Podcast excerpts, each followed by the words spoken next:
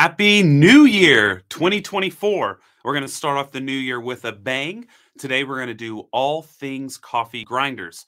So that's going to be talking about burrs. It's going to be talking about burr geometry. It's going to be talking about the different grinders on the market, feeding mechanisms, um, and and whatever else that we want to chat about. So of course we have people from Patreon in the Q and A. So I'll be responding to some of those. I have my phone here with those questions that will be popping up.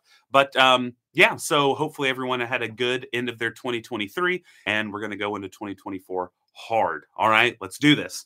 All right, so as I said today, it's all about burrs. So I've got just loads of burrs sitting on the table so we can point at some examples, chat through them. And like I said, we're going to just talk about um, how to optimize your grinding at home with the grinder you have, because of course, we're anti FOMO here. We don't want people to get into the rabbit hole of gear acquisition syndrome. You can always, always, always improve your grinder and your grinder um, that was redundant. We can always re- improve your grinder and grinding experience at home without having to upgrade or do something else.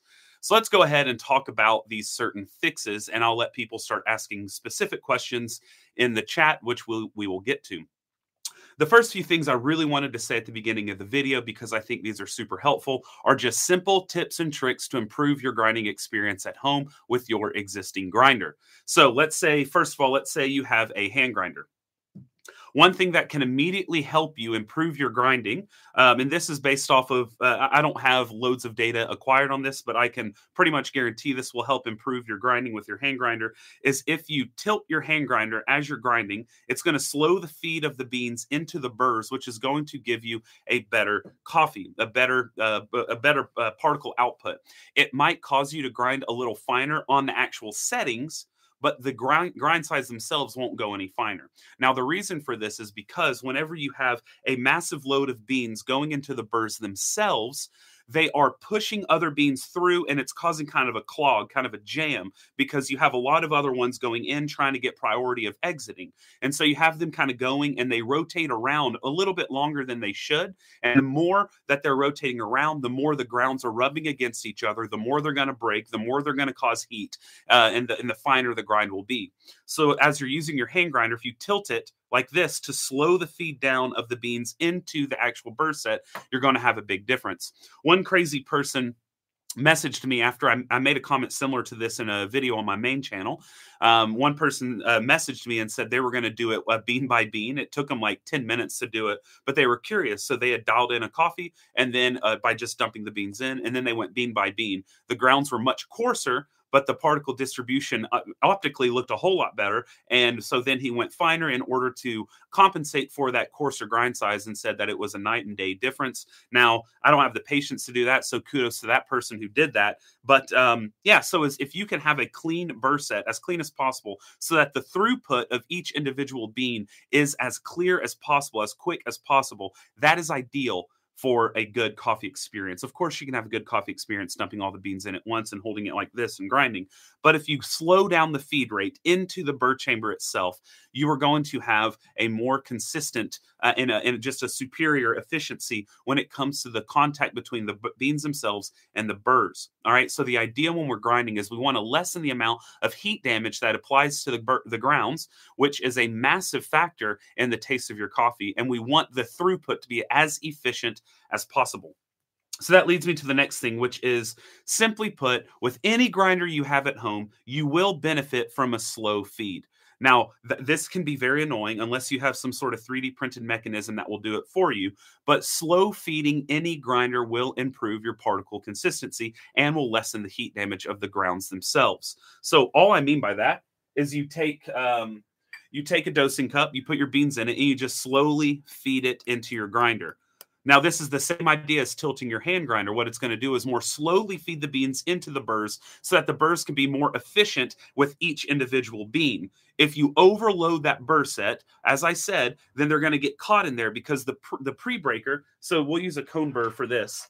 As you can see in a cone burr, there's massive gap up here. All right. Beans can easily fit in that gap and they will. They'll go in there quickly. And that initial pre breaking system is so incredibly efficient that it will immediately pulverize those beans into smaller particles. And then they get stuck trying to leave the burr set. And they don't just they don't just freely go through. The first 10 beans aren't the first 10 beans out. That's a very difficult thing to to ensure of when you're grinding your coffee because those pre-breakers are so efficient everything's pulverized and they're waiting to get out. So they kind of just sit there and they let the burr spin them and as they're spinning they go finer and finer and finer and finer and this is a very easy thing to prove as well. I believe even Hoffmann has done this in a video. But what if you if you slowly feed even a niche grinder you're going to have a much coarser grind than what you previously had. And so you can test this at home with any grinder. Very simply put dial in an espresso. It's easier to see the effects on espresso, of course. Dial in an espresso with just dumping the beans in and letting it go, and then slowly feed on a second one at the same dial. Slowly feed your beans. Just tap, tap, tap, let the beans barely trickle in and pull a shot it will go much, much faster. You'll shed eight to 10 seconds off your extraction time because the particle sizes are much coarser. And arguably, there should be less fines, microfines created because you're not mashing those grounds against other grounds uh, before exit. And the heat dam- damage should be lessened. Now, this isn't true in every grinder because something like cone burrs are very inefficient and tend to cause a lot of heat up. Flat burrs do as well, especially the smaller you go because you have less throughput, you have less uh, efficient throughput the smaller you go. But it will improve. Um, it will improve, or, or I guess take away a lot of that potential heat damage that's going to occur. Now, heat damage is not a new concept. We've known about it for a long time, and in fact, heat damage is what makes the Mythos grinders so terrible they are intentionally heating up the grind chamber because they want consistency from when you start and the burrs are cold and the chamber is cold. Instead of having that cold and then it turns hot, they just heat it up so that it's hot always. And that turns out giving you really gross coffees essentially. So people have known about the, the effects of heating. In fact, my friend Christian Klatt, who now works with Weber Workshops, years ago, I believe in 2016, he put up some videos online from a conference where he talked about burr heat up and what the issue was there. And so there is a big issue inherent in grinding everything at once, especially when you don't have any sort of mechanism to start the breaking before hitting the burrs. Which brings me to the next thing, which is I believe pre breakers are, uh, and this will be the last thing before we jump into burrs and more specific grinder questions. But I believe wholeheartedly that pre breakers um, that are separate from the burrs, as well as augers, are the next big step I know they've already been around for many years, but not all these uh, grinders have been adopting it just yet. But pre breakers and augers are both incredibly important in order to have the most optimal grounds you can get out of your grinder. Now, of course, we could talk about particle size distributions, but no one really has any proof as to how that affects the cup. And that's why I don't really think they're very helpful when we're assessing a grinder. We can say grinder A has a more unimodal peak than grinder B, so grinder A should have more clarity. But in reality, that doesn't always work that way. In fact, it very rarely works that way. There are many times you'll have a more unimodal peak and it won't taste very good and it might not have any clarity. It's a very difficult area where we don't have any sufficient sensory experiments to really dictate what is going on. On top of that, particle size distribution units like imaging units and laser diffraction units, they struggle in certain realms. Laser diffraction struggles in the fines area. Imaging units tend to assume that boulders or that clumps between fines and grounds are boulders. And there's a lot of issues and there's an airplane passing over so sorry about that audio but so there are a lot of issues in trying to ascertain anything objective from this data. We can look for trends, which is very helpful, but just saying, oh, this one's more unimodal than this one, therefore more clarity in grinder A as opposed to grinder B. That's not super helpful. What we can know is that lessening heat damage and improving our, uh, uh by uh, at least lessening heat damage will improve our coffee experience. Uh, and, and, so we want to do something that will uh, lessen it as much as possible. We also don't want there to be um, as much mashing and grinding as there are cuts. So essentially, when we're grinding coffee, we want it to be cuts from the burrs. We want it to be direct influence on the grounds. Whereas whenever we have a slow feed through, we have a, a, a um, a, a, backup, a traffic jam in the burrs themselves, what's going to happen is the grounds will rub against grounds, and that's causing breaking as well. It's also increasing static and it's increasing heat generation.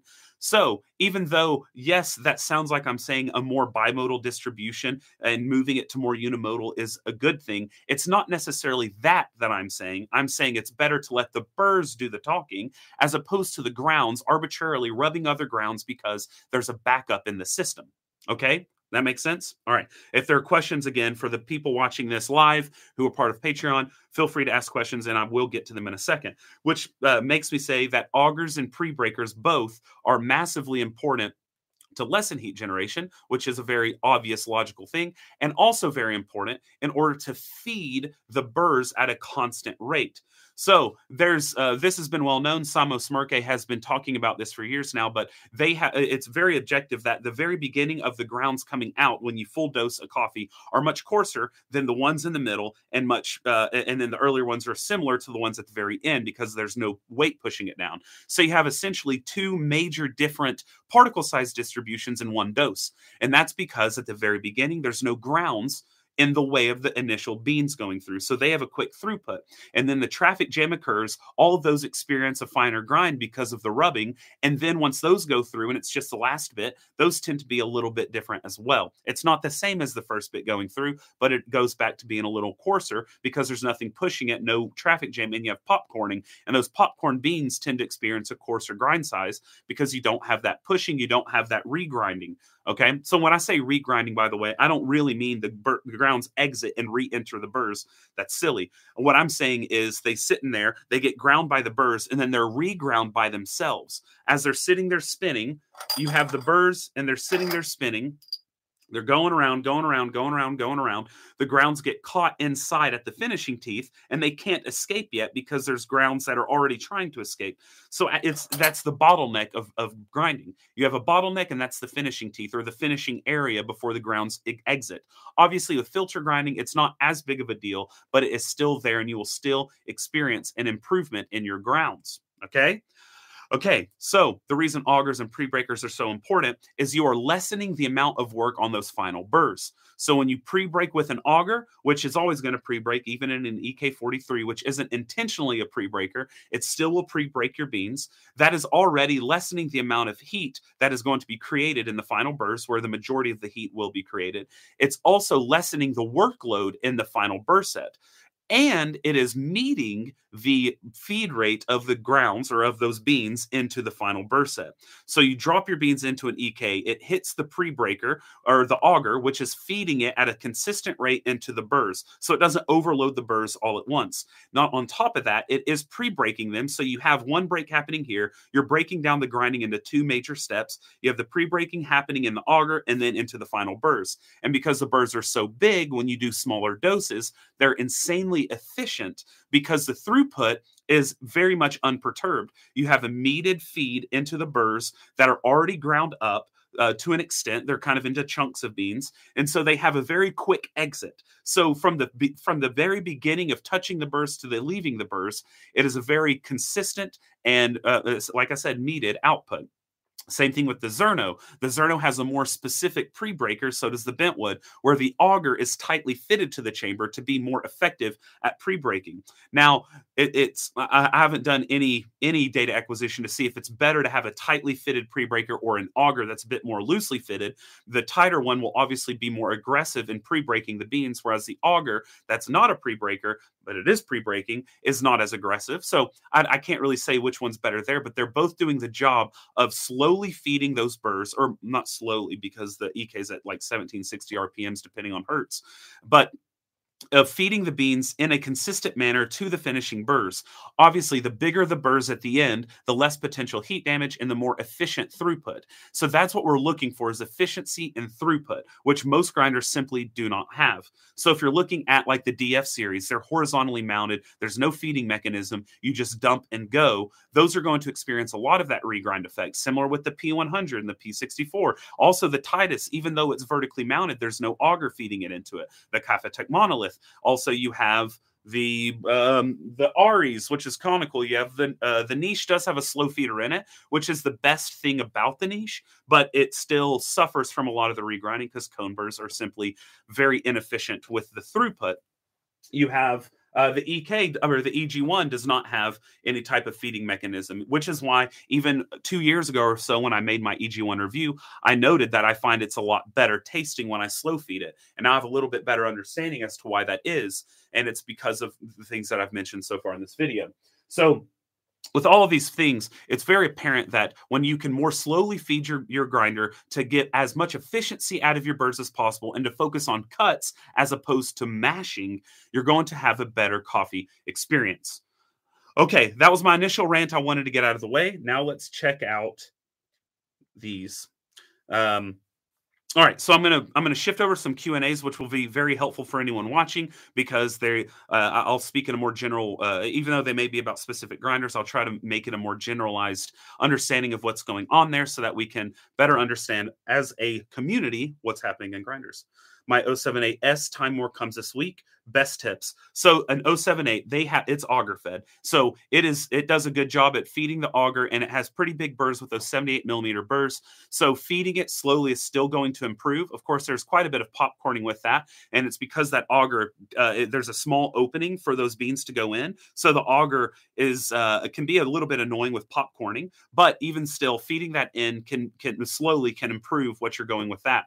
Now, as far as best tips, I would say I don't actually use RDT on a Timemore. I like to use the fines collector and I like to get rid of the chaff and the fines that kind of get stuck onto that by using the click system at the end. I know people are divided on that. Some love it, some hate it. I find it incredible. And so I get rid of about half a gram of coffee by the end of the gr- by the end of the grinding by using that and I toss that and no, I don't use it to brew with. And a lot of that's because it does collect a lot of the chaff which tends to get very staticky and wants to stick to that. And so without RDT, I'm able to get rid of that. You are losing about half a gram a dose. But for me, it's uh, very apparent on the taste. You can do some ABs and see if uh, if you have one that you obviously prefer. From a workflow perspective, Sculptor 064S versus DF64 Gen 2. From a workflow perspective, probably the DF64 Gen 2 because it has the deionizer and you can it's a little bit cleaner and it's a little bit faster, but uh, and it has the portafilter forks on it. So technically from a workflow perspective that, but from a taste perspective, I'm going Timemore. Same way I choose uh, the fellow Ode over a DF64 for filter. A lot of people think, "Oh, it's the same burr set, they should be the same." But you have to re- realize that the burrs are acting differently because the DF is immediately meeting beans immediately. So right when you put the beans in, the first time they're cracked is with the pre-breaker, or it's not really a pre-breaker, but the first row of cutting teeth on the eh, on the MP burrs or whatever burrs you're using. I'm just assuming multi-purpose. Uh, on the Timemore you have the auger, which is cutting the beans slightly before they're entering. So there's a different dynamic at play between the beans or the shards and the burrs themselves. Okay.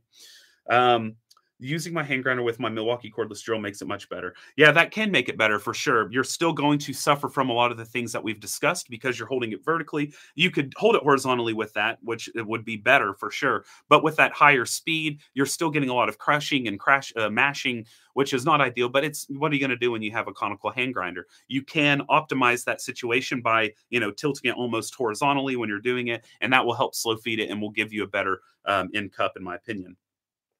Let's see. Does the tilted hack work best for espresso or filter? It will work best for both. Uh, it's going to cause more rotations for espresso, obviously, because it's going to more slowly feed it, and you're not going to be using the full efficiency of the pre breakers. So you'll see probably a 10 or 12 second elongation of grinding time, but you will see a benefit in the cup. And of course, all these things I'm saying, go ahead and test it yourself. Do an AB, pull two shots, go ahead and pre grind two shots and pull them so they're as fresh as possible so that temperature and oxidation are not uh, causing a big difference between the two. But go ahead and try two side by side. Do the tilted first and then vertical and then flip. Do vertical first and tilted because there still will be a different difference between the espressos. But try that. Do some ABs. See if you prefer it. If it's not worth the extra 10, 12 seconds, throw it out the window. All we're trying to do is you know incrementally better our coffee experience this can stave off fomo it can stave off gear acquisition syndrome and can improve your cup experience at home uh, what's a better way of aligning burrs than the sharpie test That's a great question. There are a lot of ways to align burrs. The best is if you can use a dial indicator in order to ensure flatness of the stationary burr with the burr housing itself, and then aligning the rotating burr to that burr. Well, but you also need to ensure that the burr that the housing is perfectly perpendicular to the to the rod or to the axle itself. If it's not perfectly perpendicular, then obviously, uh, if you align that back burr to the burr housing and it's not perfectly perpendicular to the rod itself, then if you align this one to the back burr, they're still going to be off centered, right? If you do it with the marker test. So I like using uh, maybe if you have micrometers, you can you can um, align the rotating burr onto the burr carrier, the rotating burr carrier using micrometers all the way around to make sure that they're all perfectly um, all perfectly aligned, you know, flat, whatever it is. Uh, so you're just measuring, let's say it's, uh, I don't know, let's say it's 112 millimeters on this side from the top of the burr to the bottom of the carrier. You want it to be 112 millimeters on the other side in every quarter or every quadrant.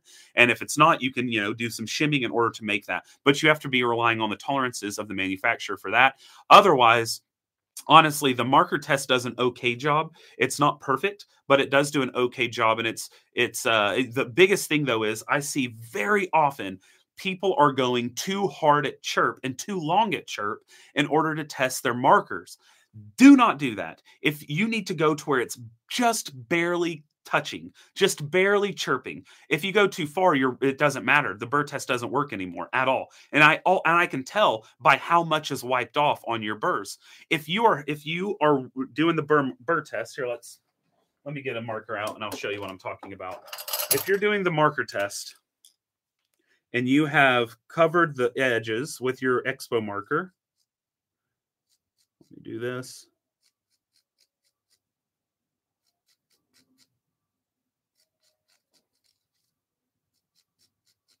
Airplanes are going wild today. People be flying on New Year's Day. All right.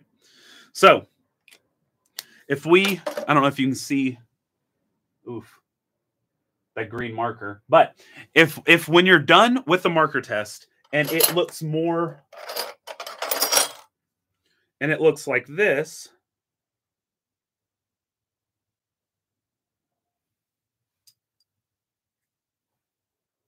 there we go.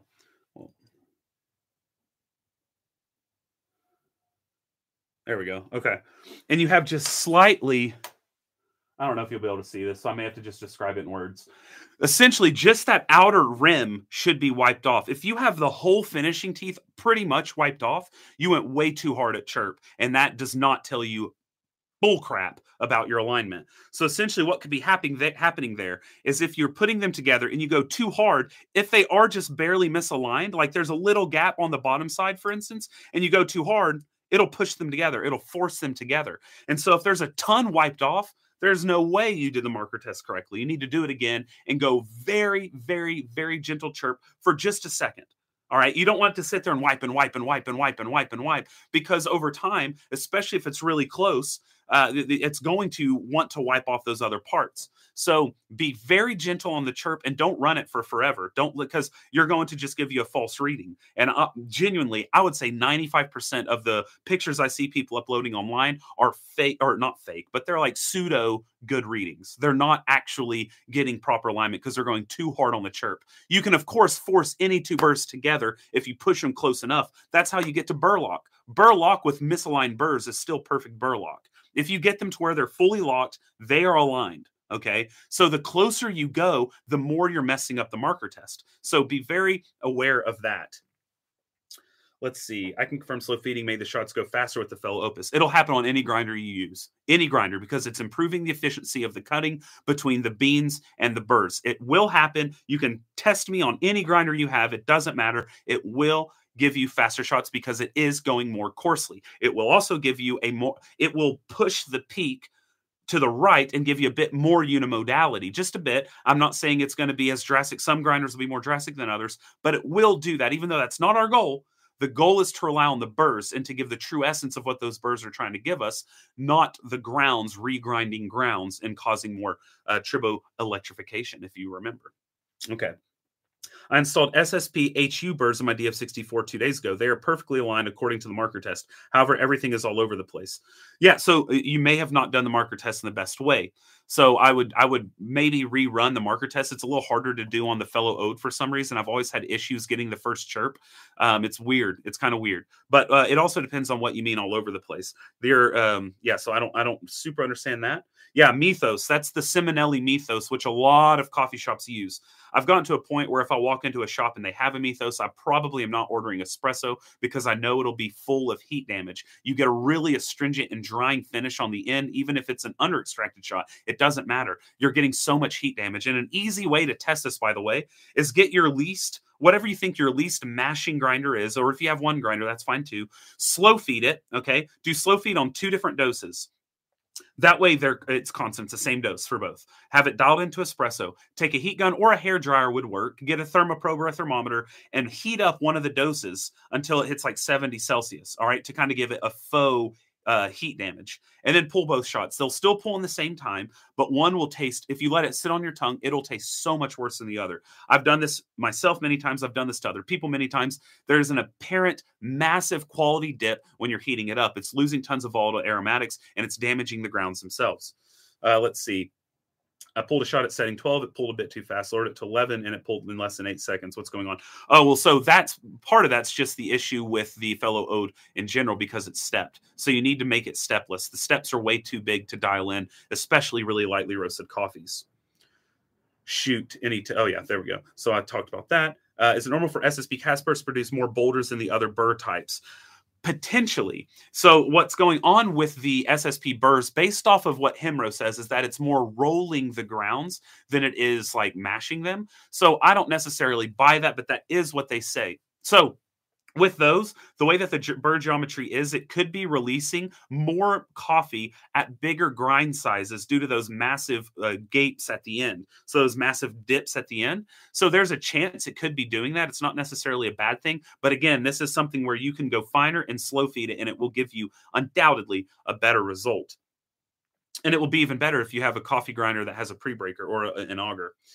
I have a Specialita and want to upgrade to espresso. What do you advise, Zerno or DF83? So you don't need to upgrade. The Specialita will make good coffee. Now, if you're doing lightly roasted coffees, it's not the best with those with their burrs. If you're a home, if you're a, a, a, a um, if you're a um, if you're handy, if you're really handy, with especially that's really difficult. But if you're really handy, like really handy, you could actually um, drill three new holes into the burr carriers if you want, and you can make the Ditting 54 millimeter steel burrs that go in the Vario fit in it. It's a essentially the same diameter. It will fit in there, but the holes don't align. So if you are very handy and you want to drill some new holes, you could do that, or you could go for the upgrade. But if you're friends with a machinist or something, and you can get them to make the precise holes for you, or if you can do that yourself, if you have a, a studio, I mean a um, some sort of garage, you know, you can do that as well. But um, out of the DF83V and the Zerno, uh, it really comes down to build quality. The DF83V I've not got my hands on, but it looks very promising with that nice auger uh, and with the ho- vertically mounted burrs. So it looks like it should do a really nice job. But um, the Zerno has blind burrs, so you're getting.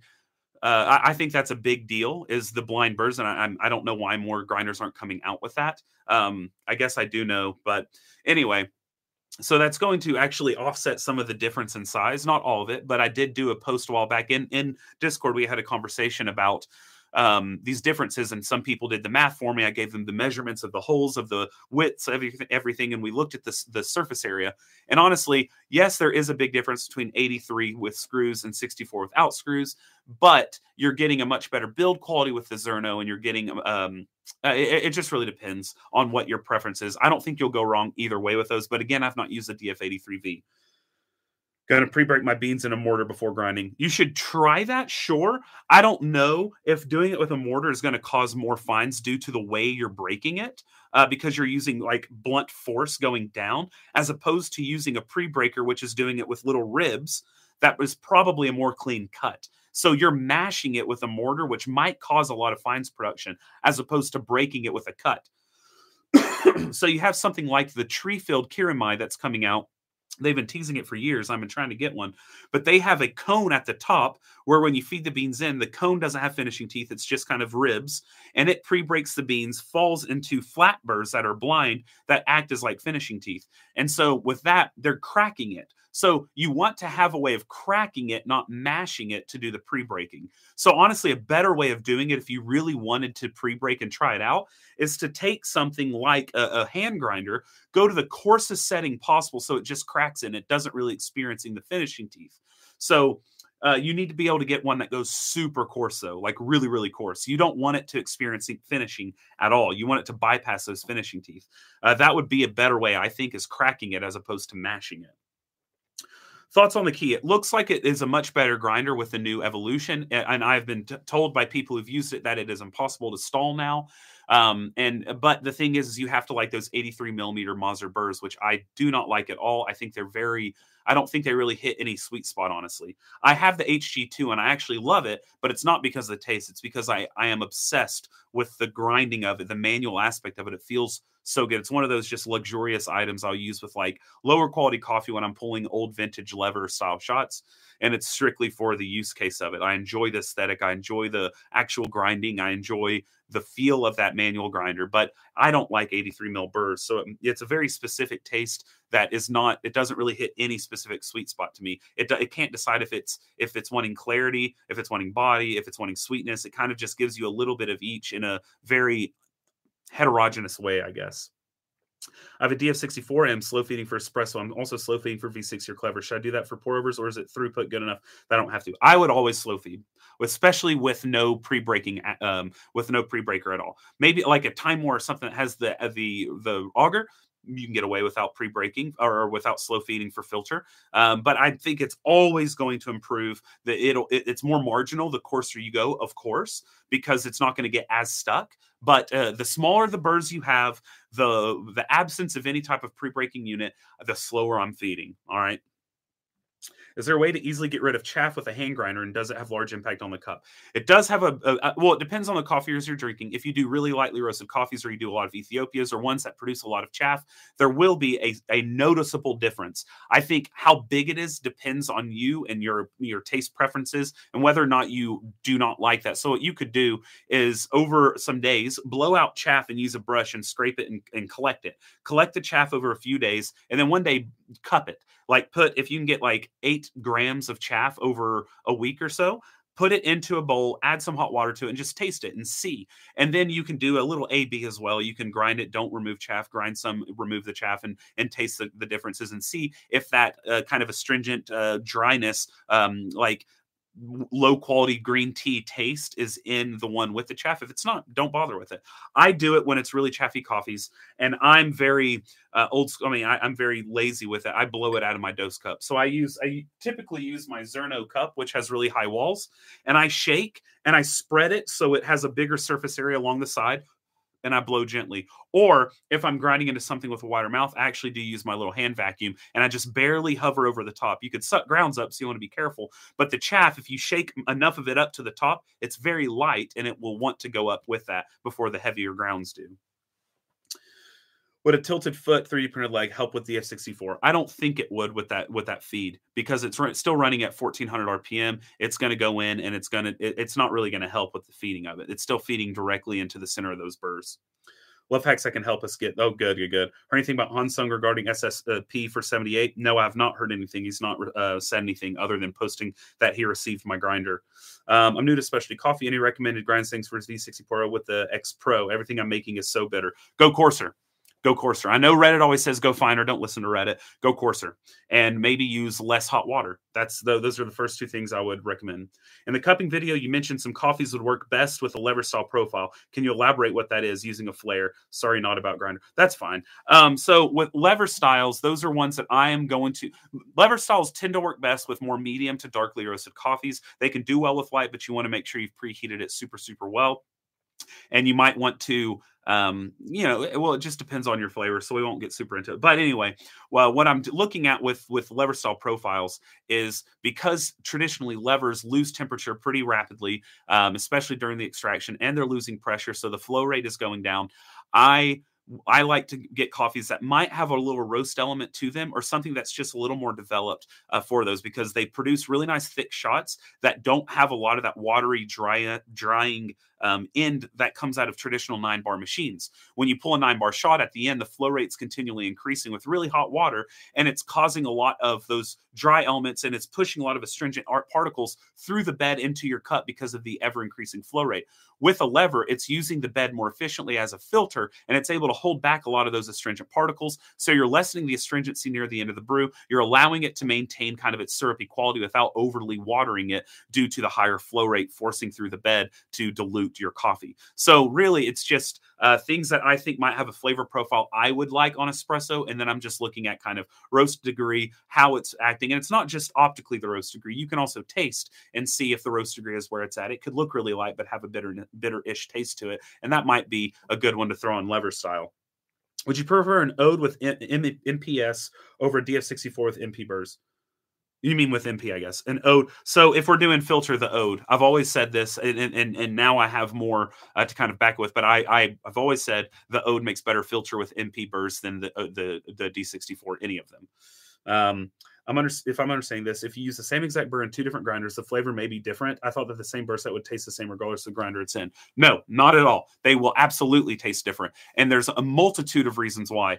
You have different uh, different motors have di- are spec differently, so you might have undulations in your grinding as you're grinding on two different grinders. The specs of the tolerances, and not only tolerances, but how the builder uh, the grinder is built for alignment, are going to be vastly different. The feeding rate is going to be different between, say, the Grinder, which has an auger, and say the DF64, which doesn't have one. So all of them are going to be different because the work that the DF64 MP burrs are going to do is much higher work than the work that a Zerno, for instance, is going to do. Those MP in a Zerno have a much lower workload because some of the work has already been done for it and it's slowly feeding it. So that's even lessening the work more. It has more time, but it's less work to put in per second right? So they're going to taste completely different. And this is also something if you have friends nearby that have 64 millimeter grinders, you can you can test this. But there have been loads of people testing it, and they have come to uh, they they've all also noted these massive flavor disparities. It's not all about the burr. A burr is one part of many in the creation of ground coffee and of, uh, of the taste of coffee. Um, let's see. I'm waiting about a minute off boil. Maybe I need to wait longer. Yeah, I would try waiting longer. And you can also buy a meat thermometer for like nine bucks. Uh, just the stainless stone that you just pop in there, and you can get a good idea of what temperature you're at. And I would recommend doing that. Say I slow feed coffee through Sculptor 064S and DF64, both equipped with SSP. Would it still taste differently? Yes, absolutely. It will taste differently. No question. Can you explain a little about the differences between the burr materials? So when, when you say materials, are we talking tool steel versus cast or are we talking about finishing materials? Are we talking about coatings? Regardless i'll talk about both we have tool steel which is very very common the most common it's because it's easy to manipulate it's very efficient and it is replicable you have molds and it's easy to, to mold it and to heat it and to get it to where it needs to be once you do all the finishing of it so tool steel also doesn't rust it, it just has a long lifeline to it life to it and it's great cast is something that a lot of people swear by because they say it makes coffees taste sweeter due to a potential rolling effect of the grounds on the face of the burr. Absolutely no proof to this. There's not even any uh, proof with microscopic imagery or anything like that to prove that the grounds are more spherical. It's just a theory. Um, but they say that you know cast burrs can potentially create sweeter brews, and there's a lot of anecdotal evidence that point to this. A lot of people prefer their cast burrs due to this. So with cast, it's a lot harder to get perfectly flat burrs to get really high tolerances. There are claims that there are ways of creating cast burrs that are uh, very, very much in a very tight tolerance. So Hemro, for instance, claims that's Mahlkönig and Ditting. They claim they have a process now of heating it to where they can get perfect replicability or nigh on perfect. And so that's what the EK43 burrs are, the Lab Sweets are. All those are cast. Uh, so you have really cast and tool steel, which are the two main ones that people are using. Uh, so those are kind of the big differences there, I guess. Now, as far as coatings, that's a bit a, a much different question. So with coatings, you have different coefficients of friction, but uh, as we see with Hendon's paper, it seems that the, most of the coatings that are currently on the market aren't causing that big of a difference. Arguably, DLC causes a difference with triboelectrification, um, and potentially other types of burrs like ceramic causes a big difference. So, for instance, it might be the reason people love ceramics with darker coffees is because it's causing different static charge during the grinding, which is actually a good static charge for the grounds, causing less clumping, which can cause a better tasting coffee, but not with lightly roasted coffees, with darker coffees below 70 Agtron or below 60 Agtron. So ceramics is causing a big difference between the material of the burr and the actual grinding itself, whereas tool steel and, uh, and cast aren't causing those same types of differences within the static creation and the potential clumping effects, uh, or as Hoffa Daddy Daddy Hoff likes to say, the, uh, the electro clumps. So hopefully that is, is, a little helpful. No matter what recipe, I'm getting fast flow through 30 seconds or less on around 2.2 to 2.4. I don't know what grinder that's referring to. Worth noting, you can easily uh, you can unplug the heating element on the Mythos very easy. Yes, you can. It still suffers greatly from a lot of heat up. It just does. Um, it's a DF64, not an Ode. I, I'm not sure what that one refers to. Sorry. Simonelli is Victoria Arduino, same company. Correct. That's correct. Best 64 millimeter espresso burrs for sweetness. Uh, that's really difficult because it depends on your perception of sweetness. Because of course, we're not creating sweeter grounds. There's not like an abundance of sugar that's coming out. In fact, the sugar that's inherent in coffee is not actually detectable by the human palate. So when we say a coffee's sweet, it's some sort of perception we're having that we can't yet explain scientifically. Uh, there are a lot of posits uh, that that people have made speculations, but in reality, we're not sure where sweetness is coming from. But speculatively, I think uh, if, for 64 mils, I do like the Lab Sweet Burrs. I think the V2 do really, really well on creating sweetness. And I think that's a very popular one to get sweeter tasting brews. So I'd probably just lean on that. Um, let's see. In a recent video, you talked about the uh, positive effects of mesh puck screens. Do you think the same positive effect translates to paper puck screens? No. So I talk about paper screens in that video as well. I have a ZP6 and love it for filter, but it can't go fine enough for espresso. That's correct. Would you recommend buying another easy presso grinder for espresso or buy an electric grinder? It really depends on your preferences, um, it, and it depends on your budget. That's a hard thing to say. Um, yeah, that's a hard thing to say. If you want to do manual, you can get some great manual grinders that do espresso really well, like the J Max or the Kinu or something like that. Or you could do electric. It just depends on your budget and what you're looking for. I've recently purchased the Pietro for filtering with the re- released base, it's great. I'm now thinking it, it will also purchase a Cafe robot and use my old Wilfa uniform for it. Will it be okay? Yeah, the Wilfa uniform will be okay for it as long as it's in good, uh, if it has a good life will the step adjustment be suitable for Cafelat? Yeah the Cafelat has a lot more forgiveness because it's such a deep bed so you don't need something super granular. Of course you can if you want to do really granular profiles with it but if you're just pulling like normal espresso especially if you're doing more uh, like a darker roasts than nordic or something um, it will be more than good enough. Now if you are doing something lighter i would look into modding it to make it stepless. You should be able to do that easily. I've never used a wilfa but i can't imagine that it's not a very simple modification to make without having to know anything about drills or anything like that, you should be able to remove. Uh, I'm I'm imagining that there's still just a spring and a plug that you can remove to make it stepless, and maybe you need some Teflon tape to not allow drift. But I would imagine it's something like that. Would you ever recommend 64 millimeter multi-purpose bursts for espresso, or is it mainly for filter like ZP6? It's great for espresso. It is good for espresso. Um, with with the way that it is, though, the um, they can generate a ton of heat because how small they are relatively speaking, and because there's no true pre-breaker on it. They are um, it's essentially two stages of cutting, and so with that, you don't get um, a really nice pre-breaker. So you have a uh, it, it, slows the feed rate into the burrs down a lot, which is good. But because it's like that, it can also cause a lot of traffic jam if you're using more dense beans. So they're definitely best suited for lighter roasted coffees that are much harder, that are that are going to be more difficult to enter the burrs, so it slows the feed rate down. But um, yeah, they do well for espresso, but it's a very specific espresso, not traditional. Whichever uh, does ceramic has the same durability issues as it happens in knives? Yes, the durability is not as good as the tool steel or cast steel to simulate a breaking auger on a hand grinder, would you grind first on the coarsest setting before grinding at the correct setting? Yes, it's a lot of work, of course, but yes, absolutely. In fact, Brewers Cup competitors have been doing this for years. It's not been like the, the reasoning behind these competitors doing it has not been for the benefits of regrinding, which can lessen boulders. It might increase fines, but it lessens boulders the reasoning has been to remove the chaff. So a lot of a lot of uh, people will use a Comandante because how coarse it can get, and they'll pre-break with the Comandante. They'll put the grounds into like a groove where it has a mesh, and they'll sit there and blow out the chaff because the the bits of coffee are so big that blowing it, they're none of them are going to fly out. They're so heavy. Then they'll reload it into their preferred grinder. A lot of times, especially in recent years, it's been Easy Presso ZP6. Uh, they'll load it into that for their correct grind setting because a lot of times the Easy Pressos don't go coarse enough to get those massive, massive chunks. You want it to go as coarse as possible with your hand grinder to the regrinding.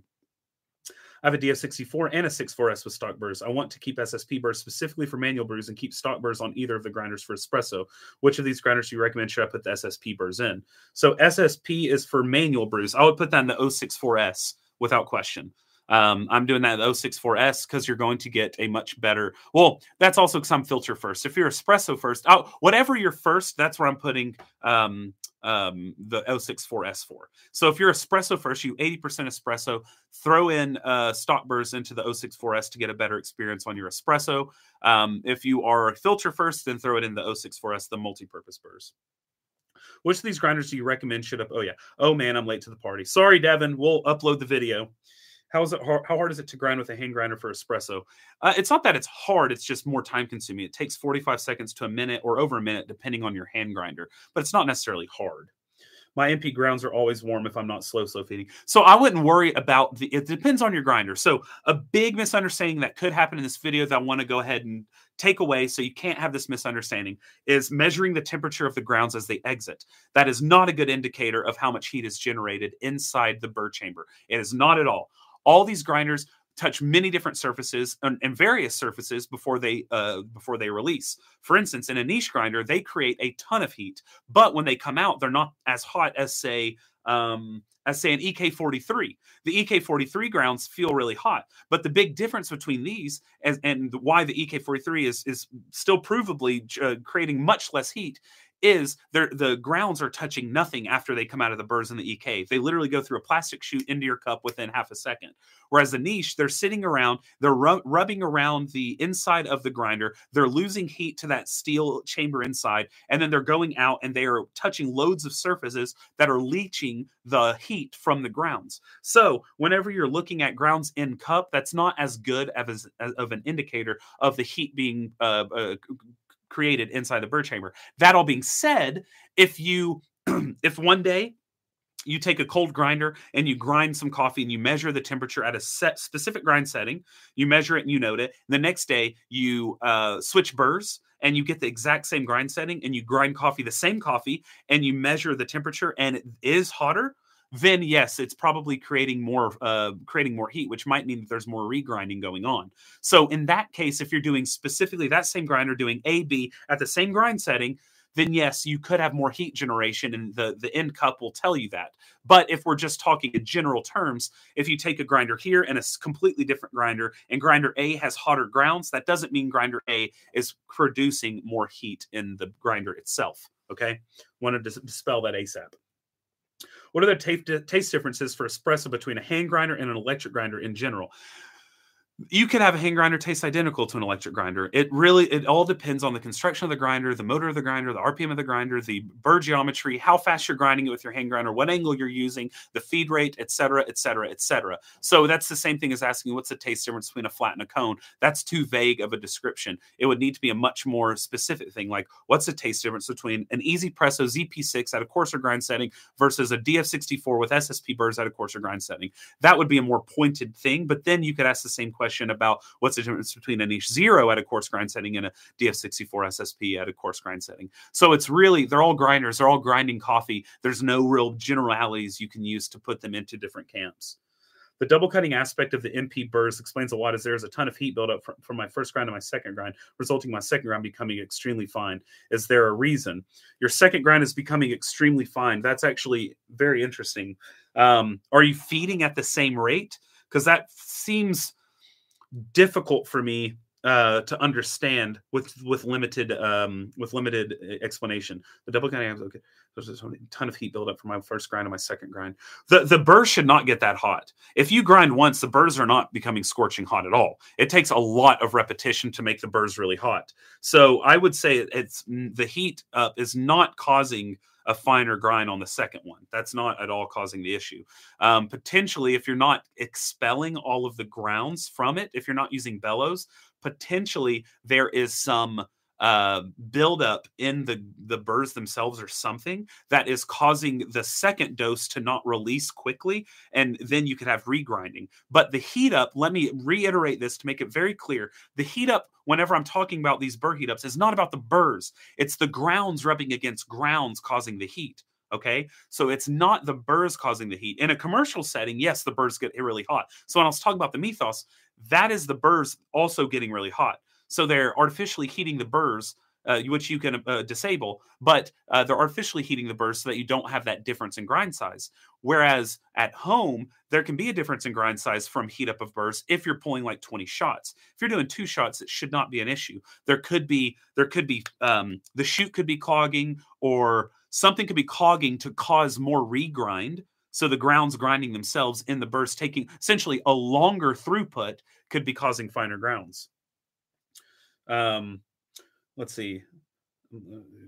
If it is if the heat is okay, how does it differ from heat damage? So the heat damage is because you're you're creating much higher heat at the time of fracture in the burrs itself. So yes, heat in the cup is indicative of heat being created, but heat being created is inevitable. Whenever grounds are cut, heat is created. Like that's energy being released, which is a necessity. It has to be released. So, arguably, you could use frozen beans and cut down on a lot of the heat damage, uh, which would make a lot of sense, obviously. But there is heat created when the ground is cut. And then when the ground's cut again, then again, then again, then again, then again. And then when the grounds are rubbing against themselves, it's causing friction and it's causing more heat generation. But a lot of that can dissipate before it hits the final cup. You're getting heat generation regardless. There's nothing you can do about it. Potentially free- freezing the beans can help help a lot. There's been speculation that RDT could help with that, but I've not seen any proof of that. Uh, obviously, I believe frozen will absolutely help with heat damage, uh, but it is going to affect other uh, um, aspects of grinding because of the way that the, uh, the there's like um, the water inside has been frozen it's going to cause different it's just it'll cause a different particle distribution and it's been shown that it creates more superfines like more microfines but they're more consistent right?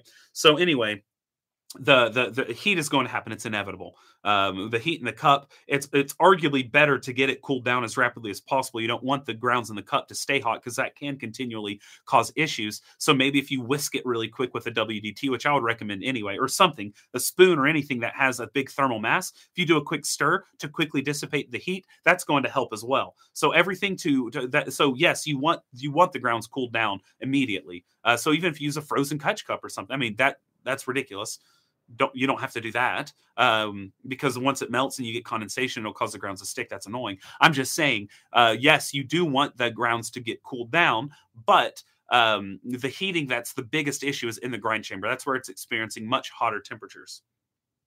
How slow is slow feeding? A bean at a time or a small number of beans at a time? It's obviously a spectrum. Any any feeding that's slower than your normal dump in is slow feeding, right? So anything that's faster than dump is slow feeding. So you could slow feed where it's like three taps and they're all in, or you could sit there and tap, tap, tap, tap, tap, letting a couple beans trickle at a time, or you could do bean by bean. That's ridiculous. And I would never do that because I'm not that patient. But I do take, I, I take probably five to eight seconds. Tap, tap, tap, tap, tap, tap, tap, tap. And it does make a very noticeable difference, especially, especially in espresso and finer grind settings. New coffee meta. Let's put green beans in 300 degrees hot water to roast coffee during grinding. Let's do it. I think you mentioned in a previous video about having a bellows with a small aperture. Is that acting as a slow feeder? Yes, so I have that somewhere.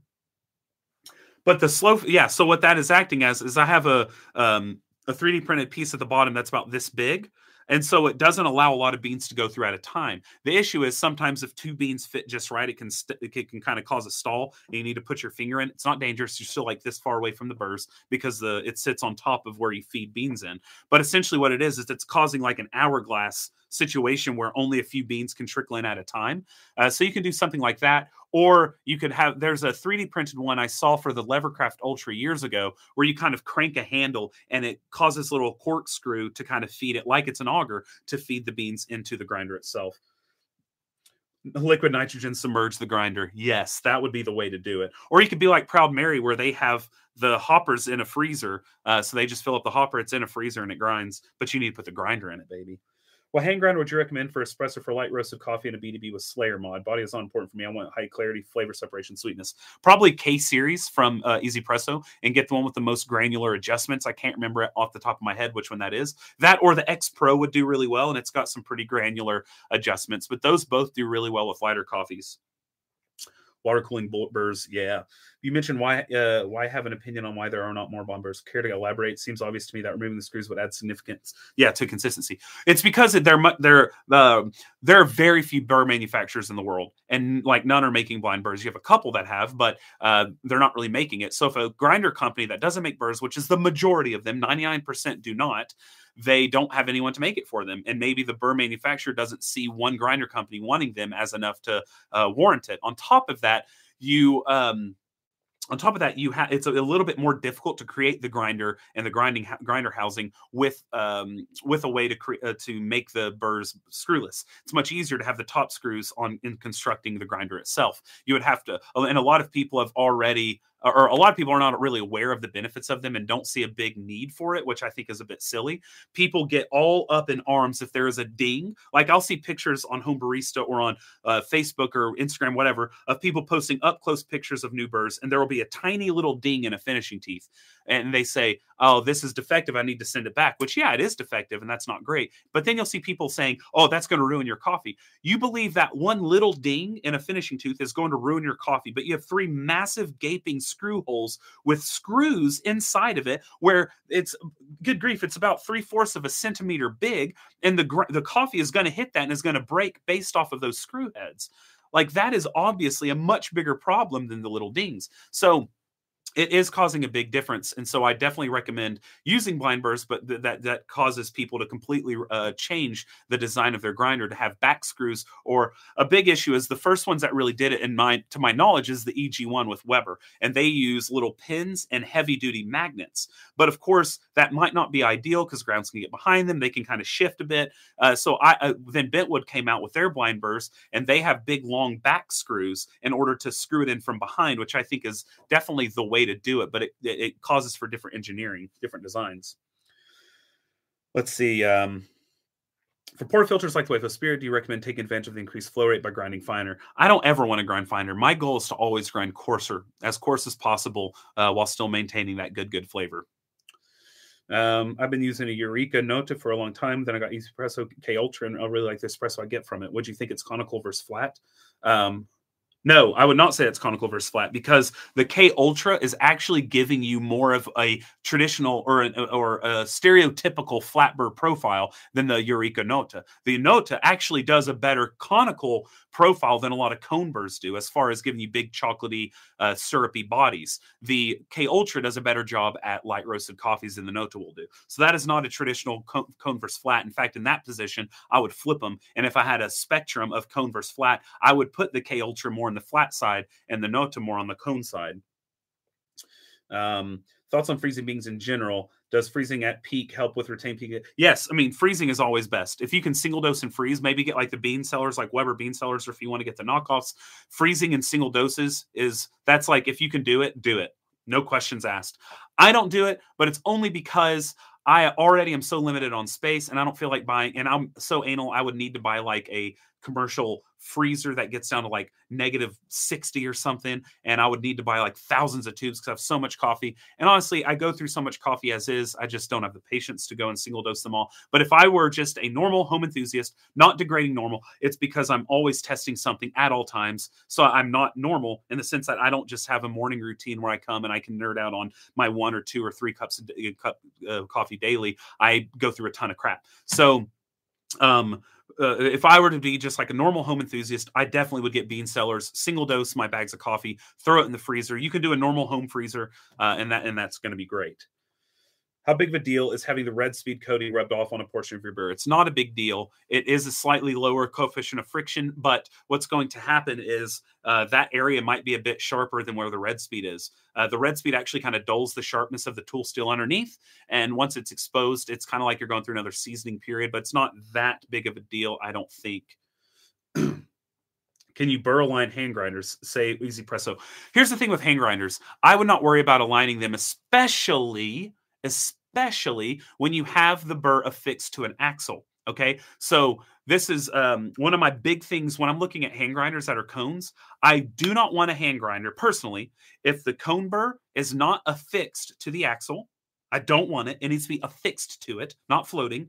And two, I need external clicks. I don't want those little internal stupid things. Those are two big things for me when I'm buying a hand grinder. So with the Easy Pressos, uh, this is something a lot of people don't understand. When you have when you have that burr affixed to an axle, okay, and you're a lot of people use the the burr lock to burr rub thing to kind of show how aligned their hand grinder is. That shows you nothing.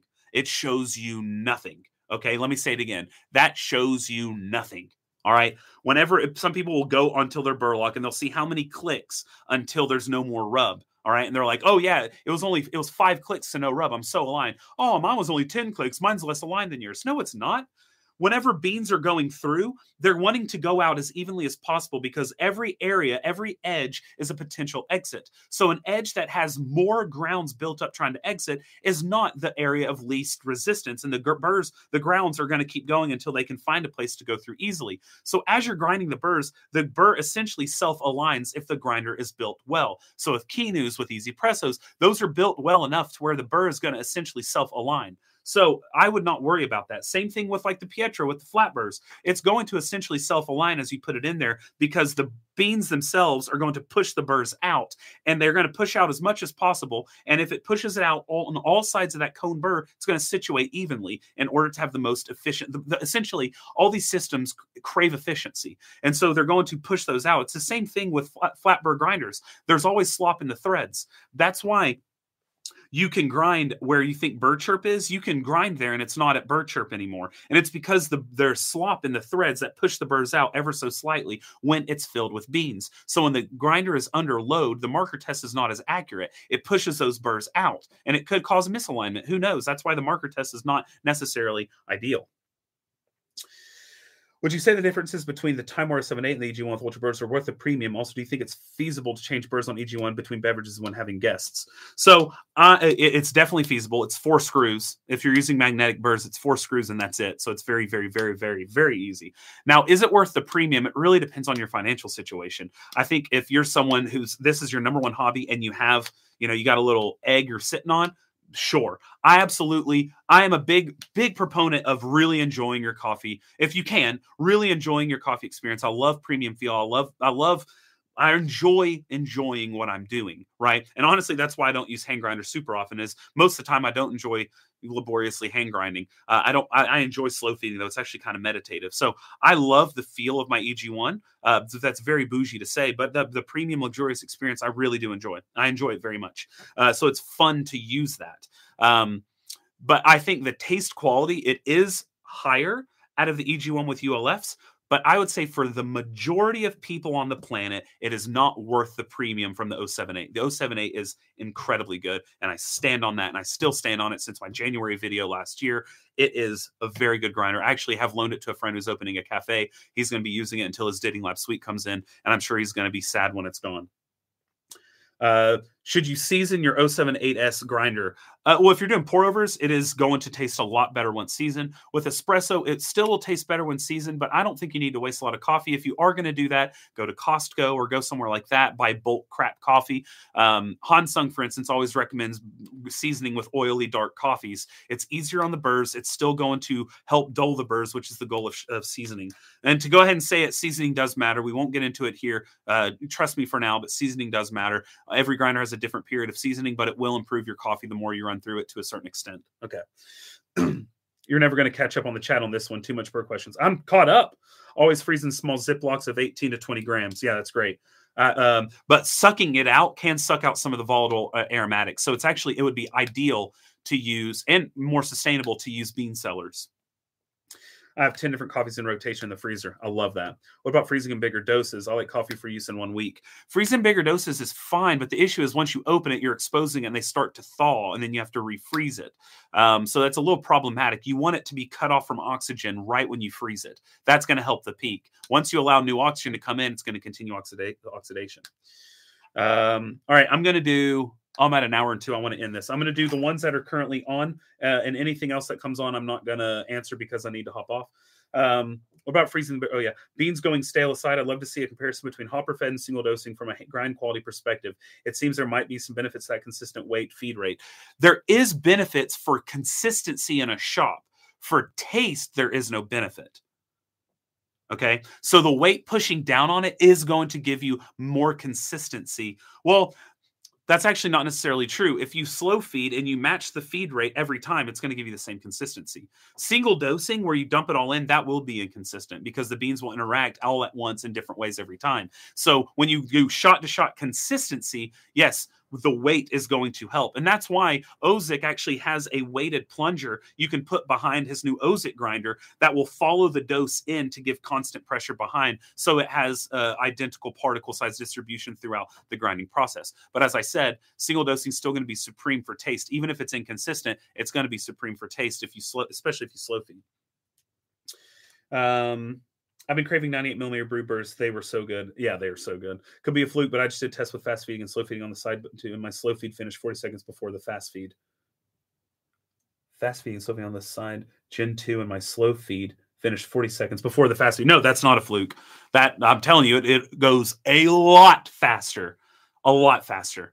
A lot. And it's because it is a more efficient throughput. So it doesn't have to wait for the grounds in front of it to exit. And so it sits there and it just regrinds and regrinds and regrinds until it's able to exit. And then the grounds are really small. All right. Thank you so much for watching today. I will have this uploaded shortly. I need to take a cute little thumbnail photo. But um, for those of you watching in the future, make sure you check out my main channel. Make sure you subscribe to this. Make sure you hit the like. Leave a comment once this is loaded, or if it's loaded, leave a comment, whatever.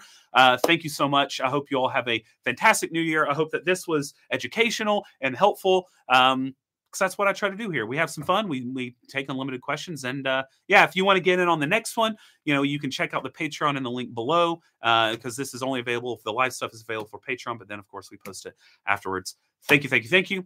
And today, I hope that you brew something tasty. And cheers.